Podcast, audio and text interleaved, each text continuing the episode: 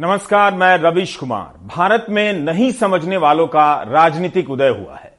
इन नहीं समझने वालों को दुनिया की कोई ताकत नहीं समझा सकती है।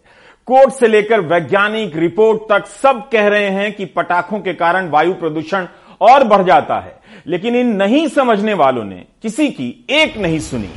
इनकी मेहनत रंगलाई है और दिवाली की रात और अगली सुबह दिल्ली और आसपास की हवा जहरीली हो गई है। दिल्ली, नोएडा और गाजियाबाद तक की हवा की गुणवत्ता 500 से 1000 के बीच पहुँच गई, जो बेहद खतरनाक मानी जाती है।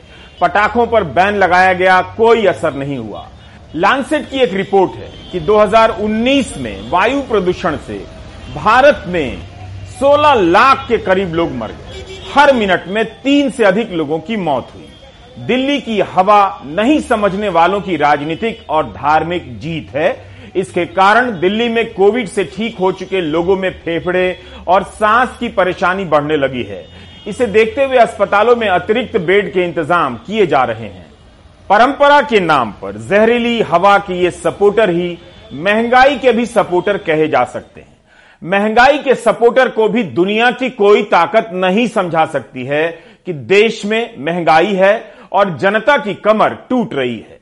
व्हाट्सएप यूनिवर्सिटी के इस राजनीतिक और सामाजिक उत्पाद पर किसी की नज़र भले ना पड़ी हो, लेकिन महँगाई से परेशान जनता को पता है कि महँगाई के इन सपोर्टरों के सामने महँगाई की बात करना, अपनी परेशानी और बढ़ाना है।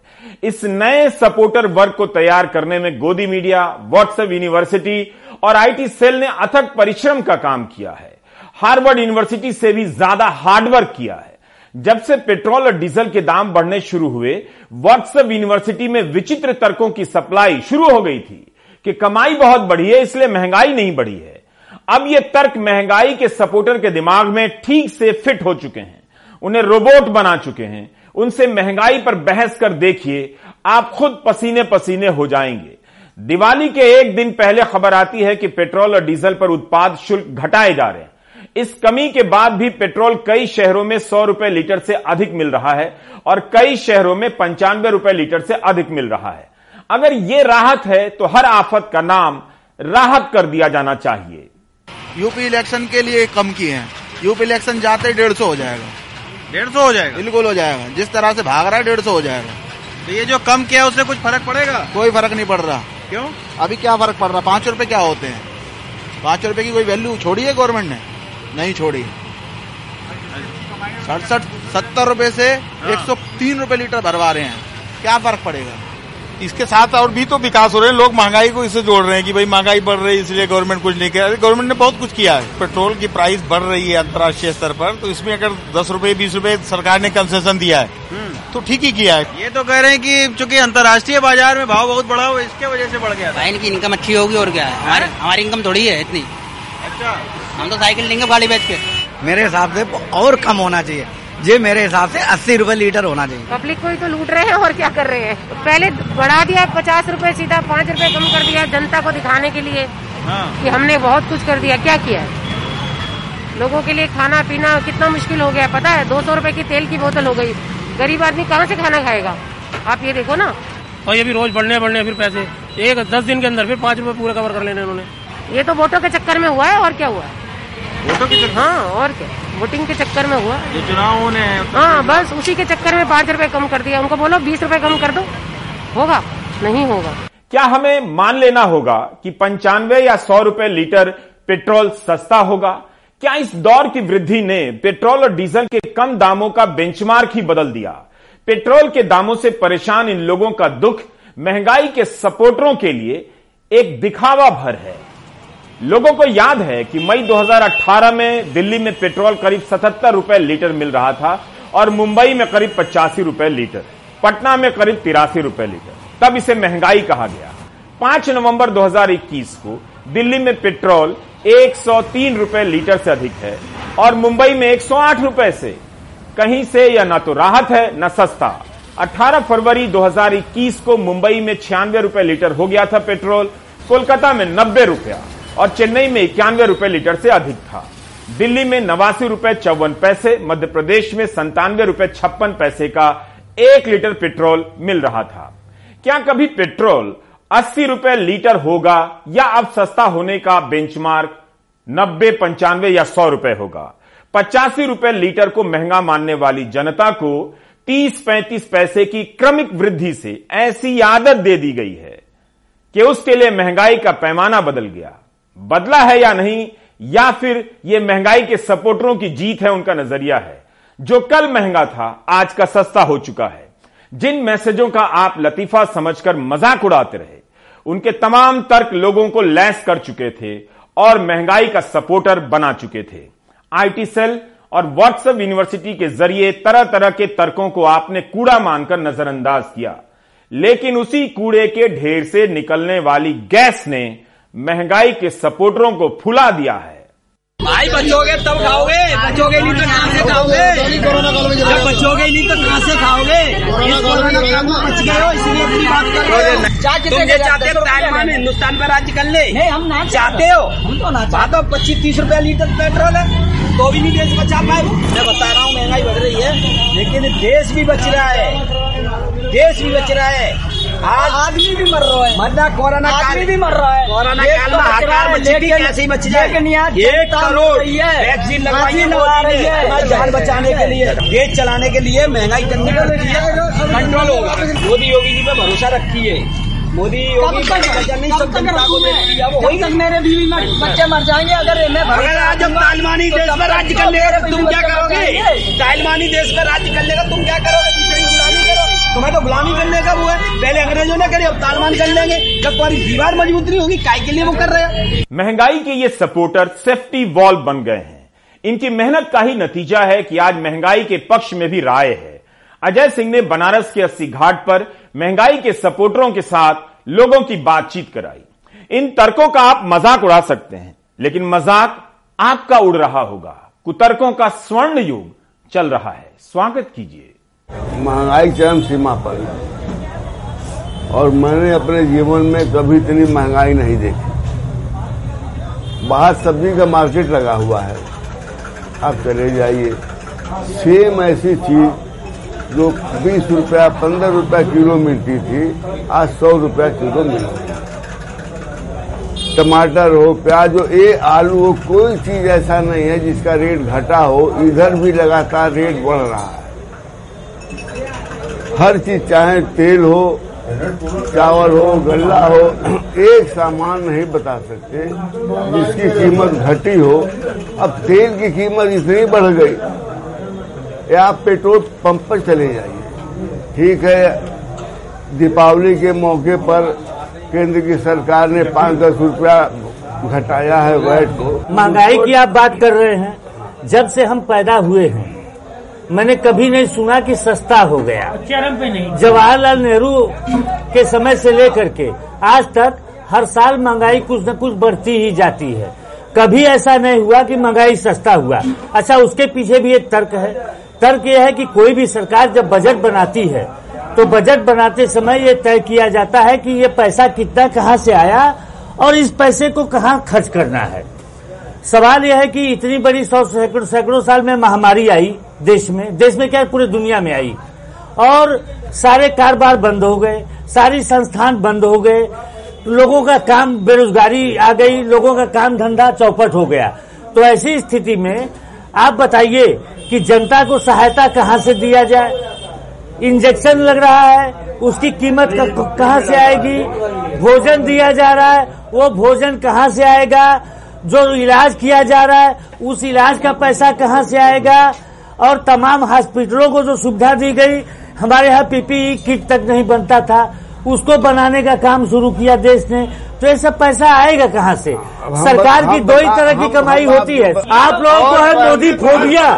और मोदी फोबिया के चलते आप लोग अनाप शनाप आरोप लगाते हैं मोदी फोबिया के चलते ये हो रहा है। कुछ नहीं। पीएम पहले भी आप कहते पीएम केयर फंड का पैसा पेट्रोल मिलेगा तब भी ठीक है। पाँच सौ मिलेगा तब भी ठीक है। ये अंधभक्तों वाला काम सुनिए पीएम केयर फंड ईमानदारी की करी आप पेट्रोल पंप देखिए हम समाजवादी हैं। सुनिए। सुनिए नहीं सुनिए। हैं। सुनिए। हम भक्त हैं। हम भक्त हैं। आप जो है आप समाजवादी हैं। आप बसपाई हैं। आप कम्युनिस्ट हैं। आप कानून हैं। लेकिन आप सब लोग कांग्रेस का तोड़ रहे हैं। आप जो है से बड़ा चर्चा कौन होगा? नहीं मैं तो कांग्रेस का आपका विचारधारा सत्रह महीना जेल काटा हूँ। सत्तर साल एक ही परिवार को है एक ही परिवार की तमेव माता तो पिता तमेव तमेव बंधु च सका तमेव अरे बाप रे बाप। ओ हो कोई महँगाई नहीं है। कोई महँगाई नहीं है सबके पास पैसा है। आज सबसे ज़्यादा गाड़ियाँ बिकी है दिवाली पर। एक घंटे में दस हज़ार गाड़ी। बीस हज़ार। गाड़ी बेचने का रिकॉर्ड स्थापित हुआ है। कहाँ से पैसा आ रहा है? पैसा नहीं है तो आया कहाँ से? हम साल भर डिलीवरी आप जो है बीस लाख की गाड़ी खरीद रहे हैं और सौ रुपये का तेल खरीद रहे। नहीं है ऐसा कुछ लोगों के पास होगा। सबके पास है। सबके पास है सड़क पर चलना पैदल दुश्वार हो गया। इतनी गाड़ियाँ आ गई है सड़क पर पैदल चल नहीं सकते। पेट्रोल महँगा पेट्रोल पंप चले जाइए। जो लोग पाँच दारू दारू महँगा होता है आप एक शब्द नहीं बोलते। दारू महँगा होता है आप एक शब्द नहीं बोलते है हैं। पेट्रोल महँगा होता है। चिल्लाने लगते हैं।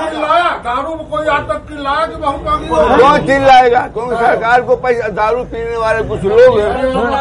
कुछ लोग यही है। जितने लोग पेट्रोल भराते हैं उससे ज़्यादा दारू पीते हैं। गाड़ी की चलती थी? सत्तर साल में सड़कें नहीं थी। इस तरह का मैं तो अटल बिहारी वाजपेयी जी का भाषण भी याद है जब पचास साल इस देश का हुआ कहा कि अगर मैं बेईमानी करूँगा अगर मैं कहूँगा कि देश में कांग्रेस ने विकास नहीं किया है मैं नहीं कर रहा हूँ रिकॉर्डेड भाषण अटल बिहारी वाजपेयी का। मैं पेट्रोल की बात कर रहा हूँ। पेट्रोल पंप पर जो लोग पाँच लीटर भराते थे पेट्रोल पंप में आप लोग बराबर टीवीओं पर आता है आज वो दो लीटर भराने लगे। कोई नहीं। एक लगातार पेट्रोल पंप पर लाइन बढ़ती जा रही भीड़ बढ़ती जा रही है। आप आप जाके सीधे नहीं तेल भरा सकते। भीड़ तो बढ़ रही है लेकिन हर आदमी भराने के बाद सामने जो मोदी जी का फ़ोटो लगा है खुश हो राज्य के। खुश हो राज्य वाह मोदी जी वाह। अरे प्रधानमंत्री ने तो हर फ़ोटो लगी। आपकी फ़ोटो लगेगी? आपकी फ़ोटो किस लायक है? लगेगी। है। वाह इन्होंने एकदम सही बात कही कि दो लीटर भरवाता है पहले हम इलाहाबाद जाते थे दस लीटर पेट्रोल लगता था। मोदी जी अब जाते थे गरीबी हटाओ। गरीबी हट गई देश से। सिलेंडर को हाथ जोड़ के जाइए। सिलेंडर इतना महँगा सिलेंडर की कीमत कहाँ चल गई? कोई रेशियो है महँगाई का तेल सत्तर रुपए कड़वा तेल दो सौ से अरे एक रेशियो होता है कि सौ कितने घरे का सौ औरत लिपस्टिक लगा के हो घरे बैठा रहता नहीं खाना तो जोमेटो से आवत रहल ये हमें बतावे सिलेंडर में आज कोई ऐसा परिवार नहीं जहाँ हफ़्ते में तीन दिन जोमेटो से खाना नहीं, आता हो। नहीं। ये स्थिति होते खाना नहीं आरती हो गई हैं। पैसा कहाँ से आ रहा? हम नहीं करना चाहते। ये महँगाई है। रास्ते चलता है। रिक्शा चालक मजदूर बताएगा वोट वोट कौन देता है। उन लोग ज़्यादा देते हैं हम लोग खाली बहस करते हैं वोट उन लोग देने वाले हैं। अरे- इनके वोट डिसाइड होता अरे तो रिक्शा वाला कब नहीं हिलता मैं क्या कर रहा हूँ? फ्री में पा रहा है खाना। रिक्शा वाला कब रहा फ्री में खाना पा रहा है। हाँ, है अभी चुनाव के चलते अब मार्च तक देंगे मार्च तक क्यों देंगे भाई कहीं हमारा मन- आजीवन मन को हमारा मन- आपकी मर्ज़ी चलेगा मैं समझ रहा हूँ। घर से नहीं देते सरकार हम चला रही आप ऑक्सफोर्ड और कोलंबिया यूनिवर्सिटी को भी अपना नाम भारत के व्हाट्सएप यूनिवर्सिटी में लिखा लेना चाहिए। कोई फ़ीस नहीं लगेगी। अभी तक आपने जो सुना, उसके हिसाब से महँगाई के सपोर्टर की दलीलों का संक्षेपीकरण इस प्रकार किया जा सकता है। तर्क नंबर वन, सड़कें अच्छी बनी हैं, इसलिए यात्राएँ पूरी करने में पेट्रोल की खपत भी तो कम हो रही है। वाह! तर्क नंबर दो, शराब महँगी होती है, तब कोई हल्ला नहीं करता, पेट्रोल से ज़्यादा शराब बिकती है। तर्क नंबर तीन लोगों की कमाई भी बढ़ी है 20 लाख की कार खरीद सकते हैं, सौ रुपए लीटर पेट्रोल नहीं। तर्क नंबर चार, महँगाई नहीं है क्योंकि हर परिवार हफ़्ते में तीन दिन जोमैटो से खाना मंगा रहा है। तर्क नंबर पाँच, मुफ़्त में टीका दिया जा रहा है, जनता को सहायता दी जा रही है। तर्क नंबर छह, फ़िल्म का महँगा टिकट खरीद सकते हैं तो पेट्रोल से क्या परेशानी है? जिस दौर में बेरोजगारी बढ़ी हो और सैलरी घट गई हो उस दौर में व्हाट्सएप यूनिवर्सिटी ने स्थापित कर दिया है कि लोगों की कमाई बढ़ी है। 80 करोड़ लोगों को कई महीनों से मुफ़्त अनाज दिया जा रहा है। प्रधानमंत्री गरीब कल्याण योजना के तहत फिर कमाई किसकी बढ़ गई? है अगर कमाई बढ़ी होती तो अयोध्या में दीपोत्सव के बाद ये लोग तेल न बटोर रहे होते। लेकिन महँगाई के सपोर्टर इसे भी सही ठहरा देंगे कि दिवाली के बाद दिए से तेल निकालने की परंपरा है ताकि बर्बादी ना हो। ये भारत है। लेकिन क्या इस दृश्य में गरीबी नहीं झाँक रही? क्या इसके बहाने सरसों तेल के दाम की बात नहीं होनी चाहिए? जब सत्तर रुपया किलो था, तब भी ऐसी घटनाएँ यहाँ हुई और अब तो ढाई सौ रुपया किलो बिक रहा था सरसों तेल। अब कुछ कम होकर 210 212 तक पहुँचा है। इनके लिए सरसों तेल सोने से कम नहीं है। तेल आप लोग ले जाके क्या करेंगी? खाएँगे। हैं? खाएँगे। अमर उजाला में छपी खबर के अनुसार यूपी सरकार होली तक यूपी के 15 करोड़ गरीब लोगों को मुफ़्त राशन के साथ एक किलो सरसों तेल हर महीने देगी। 24 करोड़ की आबादी वाले यूपी में 15 करोड़ गरीब। फिर भी महँगाई के सपोर्टर कहते हैं लोगों की कमाई बढ़ी है। यही तेल अगर गरीबों के घर में बांट दिया गया होता तो अयोध्या की दिवाली कुछ और हो जाती गरीबी हर जगह दिख रही है, लेकिन महँगाई के सपोर्टर को केवल कमाई दिख रही है, जो बढ़ी नहीं है। वे मानने को तैयार नहीं है कि लोगों की कमाई घट गई है। लोग इस महँगाई से गरीब हो रहे हैं। ऐसे कुतर्कों से लैस ये राजनीतिक रोबोट समाज को भीतर से खोखला कर रहे हैं। बल्कि खोखला हो चुके समाज की यह निशानी है। इसी तरह आपने देखा होगा कि महँगाई के कारणों को लेकर मंत्री भी तरह तरह के बयान देते हैं। सितंबर 2019 में जब कारों की बिक्री कम हो गई, तब वित्त मंत्री निर्मला सीतारमण ने कह दिया कि नौजवान ओला उबर से चलने लगे हैं, इसलिए बिक्री कम हुई। Automobile sector in particular and the components together have been affected by several things inclusive of the BS six movement inclusive of uh, that uh, you know registration fee related matter which we had deferred till June, inclusive of the mindset. Some studies do tell us the mindsets of the millennials who are now preferring not to commit an EMI towards buying an automobile, instead would prefer to have Ola and Uber and everything else or take the metro. So whole lot of factors are influencing the automobile sector. तब Maruti Suzuki के कार्यकारी निदेशक शशांक श्रीवास्तव का बयान छपा कि भारत में कारों के स्वामित्व में कोई बदलाव तो नहीं हुआ है। ओला और उबर के कारण तो ऑटोमोबाइल सेक्टर में उछाल ही आया है। इस समय 2021 नवंबर अक्टूबर की बात कर रहा हूँ, कारों की बिक्री का उदाहरण देकर कहा जा रहा है कि 20 लाख की कार खरीद सकते हैं तो सौ रुपए का पेट्रोल नहीं ले सकते। अमेरिका और बाकी देशों में भी लोग 20 लाख की कार खरीदते हैं। वहाँ तो उनकी मुद्रा में पेट्रोल इतना महँगा नहीं है। कुतर्कों से बने इस वृत्त से अनावृत्त होना आसान नहीं है। महँगाई के इस सपोर्टरों ने अद्भुत काम किया है। महँगाई को साबित कर दिया है कि सही है। यही कारण है कि महँगाई राजनीतिक बहस की जगह मनोरंजन का कारण बन गई है। महँगाई के सपोर्टर तो टैक्स कम करने से भी खुश नहीं है। उनका मानना है कि टैक्स कम करने से जनता को और तकलीफ़ होगी। बहुत ज़्यादा परेशानी हो रही है तो सरकार ने अपने टैक्स को कम कर दिया। लेकिन जो टैक्स कम हुआ है, कहीं न कहीं से जनता का ही उससे नुकसान होना है। क्यों? क्योंकि जो पैसा सरकार शराब से और पेट्रोल से इकट्ठा करती है, उसी पैसे को जनहित की योजनाओं में लगाया जाता है। अब कहीं न कहीं से होगा, लेकिन पेट्रोल और पर ज़्यादा चिल, चिल्पो मच रहा था। इसलिए सरकार ने देखा कि इसको कुछ राहत दे ही दिया जाए। और सर, हुआ क्या? जीएसटी में जब लाने के लिए मीटिंग की गई तो यही विपक्षी राज्यों के लोग एक शब्द नहीं बोले। भाग खड़े हुए। नहीं तो आज पेट्रोल डीजल जीएसटी पे होता। जीएसटी के दायरे में इन लोगों ने लाने नहीं दिया। और आज चिल्ला रहे कि जनता महँगाई से त्रस्त है। टैक्स बढ़ाया केंद्र की सरकार ने। और एक बात मैं और कहना चाहता हूँ बंगाल के चुनाव के पहले पेट्रोल के दाम बढ़े। जब चुनाव शुरू हो गया और चुनाव खत्म हुआ तब तक एक रुपया फिर पेट्रोल की कीमत नहीं बढ़ी। फिर पेट्रोल की कीमत लगातार बढ़ने लगी। अब क्योंकि पाँच राज्यों का चुनाव है और इनका अरे भाई ये नियम तो आज ही काल से चला रहा है। बीच में नहीं बोला। जब चुनाव और जब तो चुनाव आ गया सर पर पाँच राज्यों का और जनता त्रस्त हो गई और इनका मुख्यमंत्री अरे गैया लगा के होला? तो पहले हमने सोहरावल जो। है, इसलिए हाँ आप कहिए कि हम जनता को धोखा दे रहे हैं। चौराने धोखा दे रहे, हैं। आप केवल चुनाव के चलते। ये काम कर रहे हैं। दिवाली के पहले पेट्रोल डीजल पर टैक्स घटाकर केंद्र सरकार ने बता दिया है कि टैक्स कम करने का अधिकार उसके हाथ में है। कम करने के लिए ज़रूरी नहीं कि जीएसटी के भीतर पेट्रोल और डीजल को लाया जाए। जीएसटी की हालत यह है कि केंद्र राज्यों को उनका वाजिब हिस्सा नहीं दे पा रहा है। गारंटी दी गई है जीएसटी कानून में, संवैधानिक, कि 2022 तक राज्यों के राजस्व में जितनी कमी होगी, उसकी भरपाई केंद्र करेगा। केंद्र चाहता है कि यह गारंटी 2022 में समाप्त हो और राज्य चाहते हैं कि पाँच साल के लिए बढ़े।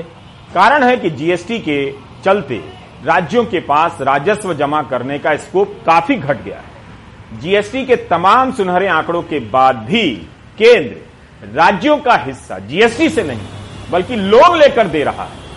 आर्थिक विषयों पर लिखने वाले विवेक कौल ने इसका भी एक हिसाब लगाया है। क्या जीएसटी के भीतर पेट्रोल और डीजल को लाने से दाम कम हो जाएँगे? इस सवाल को लेकर आगे बढ़ते हैं। और उदाहरण देते हैं कि 16 सितंबर को दिल्ली में पेट्रोल का दाम 101 रुपए 19 पैसे था। डीलर कमीशन मिलाकर डीलर को चौवालीस रुपए चौरानवे पैसे लीटर पेट्रोल दिया गया तेल कंपनी की तरफ़ से। उसके बाद छप्पन रुपए पच्चीस पैसे टैक्स के लगे। करीब सवा सौ प्रतिशत टैक्स के अलग अलग राज्यों में टैक्स की दरें कम होंगी, लेकिन तमाम जगहों पर सौ प्रतिशत से अधिक होंगी। केंद्र सरकार भी पेट्रोल और डीजल के टैक्स से लाखों करोड़ रुपए जमा करना चाहती है। करती है। 2019-20 में केंद्र के उत्पाद शुल्क से छप्पन दशमलव छह प्रतिशत की कमाई हुई थी। इस वक्त जीएसटी पर अधिकतम 28 प्रतिशत टैक्स है। अगर जीएसटी में पेट्रोल, डीजल को लाएँगे, तब 100 परसेंट, सौ फ़ीसदी टैक्स करने होंगे। क्या केंद्र सरकार 28 प्रतिशत टैक्स के लिए तैयार है? अगर नहीं है तो फिर यह अफवाह है, प्रोपेगेंडा है कि जीएसटी में लाने से पेट्रोल, डीजल सस्ता हो जाएगा। इन बहसों में कई तथ्यों की कमी है, लेकिन इनकी बुनावट व्हाट्सएप यूनिवर्सिटी के फैलाए हुए तर्क जाल से तय होती है। कई बार बहस तो यहाँ से भटकती हुई वहाँ चली जाती है। कुल मिलाकर आप महँगाई और बेरोजगारी के ऐसे सपोर्टर से मिलते हैं, जिसके लिए सरकार जिम्मेदार नहीं है। अजय सिंह ने ऐसे ही कुछ और लोगों से बात की। हमारे हिंदुस्तान की एक मानसिकता मालूम क्या है? कि जवले तो वोट हिंदुस्तान तो। सरकारी नौकरी ना मिला तब तक तू नौकरी ना मिला। नहीं नहीं तो वोट ना तो सरकारी जमात बोल रहा कौन सा क्यों भैया सर सर वोट भारतीय लोग दिया था अमेरिका के लोग नहीं दिया था। काम जी भाई साहब। एमबीए किया हुआ लड़का। जी भाई साहब। बर्तन भी माज रहा है। क्या पहले नहीं मांजते थे क्या पहले अरे नहीं पहले नहीं तो आपके जिफा हुआ ना कल एक सर्वे दिखा रहा था हमने पढ़ा नहीं है कल एक सर्वे देखे हैं जो बयालीस स्टूडेंट देश में प्रत्येक दिन आत्महत्या कर रहा है इस देश में और 29 किसान ऑल ओवर इंडिया में आत्महत्या कर रहा है भैया जिसको- अब आइए हाँ। आप आत्महत्या की बात कर रहे हैं हाँ। किसान कर रहा है युवा कर रहा हाँ। अरे नियम तो कल हम भी एक न्यूज़ देखे हाँ। कि यहाँ का युवा बाईस परसेंट सदिया नहीं करना चाह रहा है क्यों क्यों?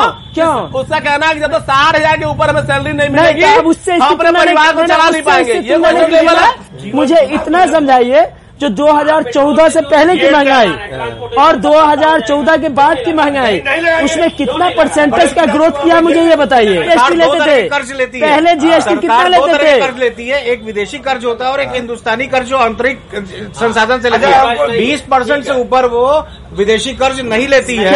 आज भी वही स्थिति है और 2014 के पहले भी वही स्थिति थी। महँगाई के ये सपोर्टर काल्पनिक नहीं है। ना ही ये इक्के दुख के हैं। इन्हें बहुत बड़ा सामाजिक और राजनीतिक समर्थन हासिल है। इनके भारत में, इनके भारत में हर आदमी अमीर है और महँगाई, हवा मिठाई है। इन लोगों ने ऑयल बॉन्ड को लेकर ज़बरदस्त अफवाह की स्थापना कर दी है। इसके खिलाफ कई बार तर्क दिए गए, उसके बाद भी पेट्रोल के दाम बढ़ने के पीछे ऑयल बॉन्ड के कारण होने की अफवाह, धारा, प्रवाह चली जा रही है। 2012 से 13 के बीच जब दाम बढ़ रहे थे और 70 रुपए लीटर भी नहीं हुए थे तब। उस समय की यूपीए सरकार ने सब्सिडी देकर जनता को राहत दी थी। कुल सवा लाख करोड़ का ऑयल बॉन्ड है। मोदी सरकार ने पेट्रोल और डीजल से 14 लाख करोड़ से अधिक वसूले हैं। ऐतिहासिक। इसके सामने सवा लाख करोड़ का ऑयल बॉन्ड कोई बड़ी रकम तो नहीं, चुकाई जा सकती थी। लेकिन 14 लाख करोड़ वसूल कर महँगाई के सपोर्टरों के ज़रिए यह बात फैलाई जा रही है कि सवा लाख करोड़ के कारण पेट्रोल महँगा हो रहा है। यदि आप महँगाई के सपोर्टर को जानते हैं, उनके साथ अपने अनुभवों को ज़रूर लिखें, हमें भी बताएँ और ब्रेक ले लें। सुप्रीम कोर्ट के चार वकील त्रिपुरा गए, वहाँ के हालात का जायजा लेने। अब उन वकीलों को यूएपीए के तहत नोटिस भेज दिया गया है। आरोप है कि उन्होंने सोशल मीडिया पोस्ट के ज़रिए सांप्रदायिक वैमनस्य फैलाने का काम किया है। उन्हें 10 नवंबर तक त्रिपुरा आकर जवाब देने के लिए कहा गया है। यह एक पैटर्न हो गया है चारों तरफ़। पहले प्रेस को धमकाया गया, अब लगता है वकीलों की बारी आई है। इस तरह अब हिंसा की ऐसी घटनाओं की सच्चाई तक पहुँचने से आप रह जाएँगे। क्या सिर्फ़ सरकार और प्रशासन की दलील अंतिम मानी जाएगी? हिंसा की घटनाओं के बाद नागरिकों का समूह अध्ययन करने के लिए जाता ही है। वकीलों को तो सबसे पहले जाना चाहिए। लेकिन यूएपीए लगाकर ऐसे समूहों को डराने का सिलसिला शुरू हो रहा है। जब वकील ही नहीं बचेंगे तो फिर आपके लिए कौन बोलेगा और कौन बचेगा? तो उसमें तो जो भी आदमी दिल्ली हाईकोर्ट के वकील मुकेश अब अपने लिए एक कानूनी लड़ाई लड़ने की तैयारी कर रहे हैं। मुकेश को मालूम नहीं था कि त्रिपुरा की हिंसा पर एक रिपोर्ट तैयार करना भी उन्हें महँगा पड़ेगा। ये एहतशाम अमित श्रीवास्तव, अमित इंदौरी की एक फैक्ट फाइंडिंग टीम के साथ त्रिपुरा गए थे, ताकि एक रिपोर्ट सुप्रीम कोर्ट और मानवाधिकार आयोग में पेश की जा सके। लेकिन त्रिपुरा से लौटने के बाद पश्चिमी अगरतला पुलिस स्टेशन की ओर से इनको एक मेल में नोटिस आया, जिसमें एक सौ तिरपन ए, चार सौ उनहत्तर, चार सौ इकहत्तर, पाँच सौ तीन, पाँच सौ चार एक सौ बीस बी और सेक्शन तेरह ऊपा एक्ट के तहत मामला दर्ज होने की बात कही गई। लाइव चलाया था हम लोगों ने फेसबुक पे, प्रेस क्लब की जो मीटिंग थी, प्रेस कॉन्फ्रेंस जो थी। उसके बाद तीन तारीख को ये थोड़ा शेड्यूल भी हेक्टिक था, हम लोग थोड़ा आराम कर रहे थे फेस्टिविटी का सीज़न भी था। तो अपने अपने घरों में आराम कर रहे थे तो हमारी मेल पे, वो मेरे मेल पे नहीं, जो ऑर्गेनाइजेशन है उसके मेल पे, एक मेरे सेक्रेटरी को मैसेज रिसीव हुआ त्रिपुरा पुलिस से। तो उन्होंने मुझे भेजा और शाम के टाइम में मतलब तो मैंने देखा तो वो मतलब लीगल नोटिस था पुलिस की तरफ़ से। मुझे तो अभी तक ये लग रहा है कि उन्होंने कंफ्यूजन में दर्ज कर दिया है। उन्होंने फेसबुक पे बहुत सारा कंटेंट देखा होगा जो फेक चल रहा होगा। अब वो हमारा रियल कंटेंट भी मैं जैसे आपको बता रहा था बातचीत में पहले भी कि हमने कुछ भी ऐसा पोस्ट नहीं किया जो हमने नहीं बोला हमने अपना बोला हुआ पोस्ट किया जैसे हो कि किसी और का वीडियो जो कोई और बना रहा है वो पोस्ट कर दे। वो चीज़ें हमने पोस्ट नहीं करी। आप लोगों ने खुद अपना जो हमने बोला है वो वीडियो पोस्ट करी है। जो हमने देखा है जो खुद शूट किया है वो वीडियो पोस्ट करी है। त्रिपुरा में पिछले दिनों बांग्लादेश में मंदिर तोड़े जाने के खिलाफ कई जगह प्रदर्शन हुए और तोड़फोड़ और हिंसा की खबरें आईं। फ़िलहाल त्रिपुरा में शांति बनी हुई है। लेकिन पुलिस ने सोशल मीडिया पर भड़काऊ बातें लिखने के नाम पर इकहत्तर लोगों पर मामला भी दर्ज किया है, जबकि इस हिंसा में संपत्ति के नुकसान की भरपाई का आश्वासन भी सरकार ने दिया है। निहित स्वार्थ वाले लोग, लोगों द्वारा सोशल मीडिया के माध्यम से समाज में सांप्रदायिक नफरत फैलाए, फैलाने का प्रयास किया जा रहा है। कई लोग बिना सच्चाई जाने उन पोस्टों को शेयर व लाइक करते नज़र आ रहे हैं। हालाँकि पुलिस सोशल मीडिया के ज़रिए इन पोस्टों का विरोध कर रही है। इन फर्जी सोशल मीडिया पोस्टों के खिलाफ एक नया मामला भी दर्ज किया गया है, जिसमें ट्विटर के अड़सठ, फेसबुक के 31 और यूट्यूब के दो पोस्ट शामिल हैं। व्यक्तियों व संगठनों को इन फर्जी सोशल मीडिया पोस्टों को हटाने के लिए नोटिस भेजे गए हैं। ऐसे फर्जी सोशल मीडिया पोस्ट करने वालों के खिलाफ सख्त कार्रवाई की जाएगी। जो भी पोस्ट है वो लेकिन फैक्ट फाइंडिंग कमेटी के सदस्यों पर ऊपा के तहत क्यों मामला दर्ज किया गया है इस पर फ़िलहाल पुलिस खामोश है। नहीं तो हमारा त्रिपुरा से रतनदीप के साथ रवीश रंजन शुक्ला एनडीटीवी इंडिया। आप देख रहे थे प्राइम टाइम नमस्कार।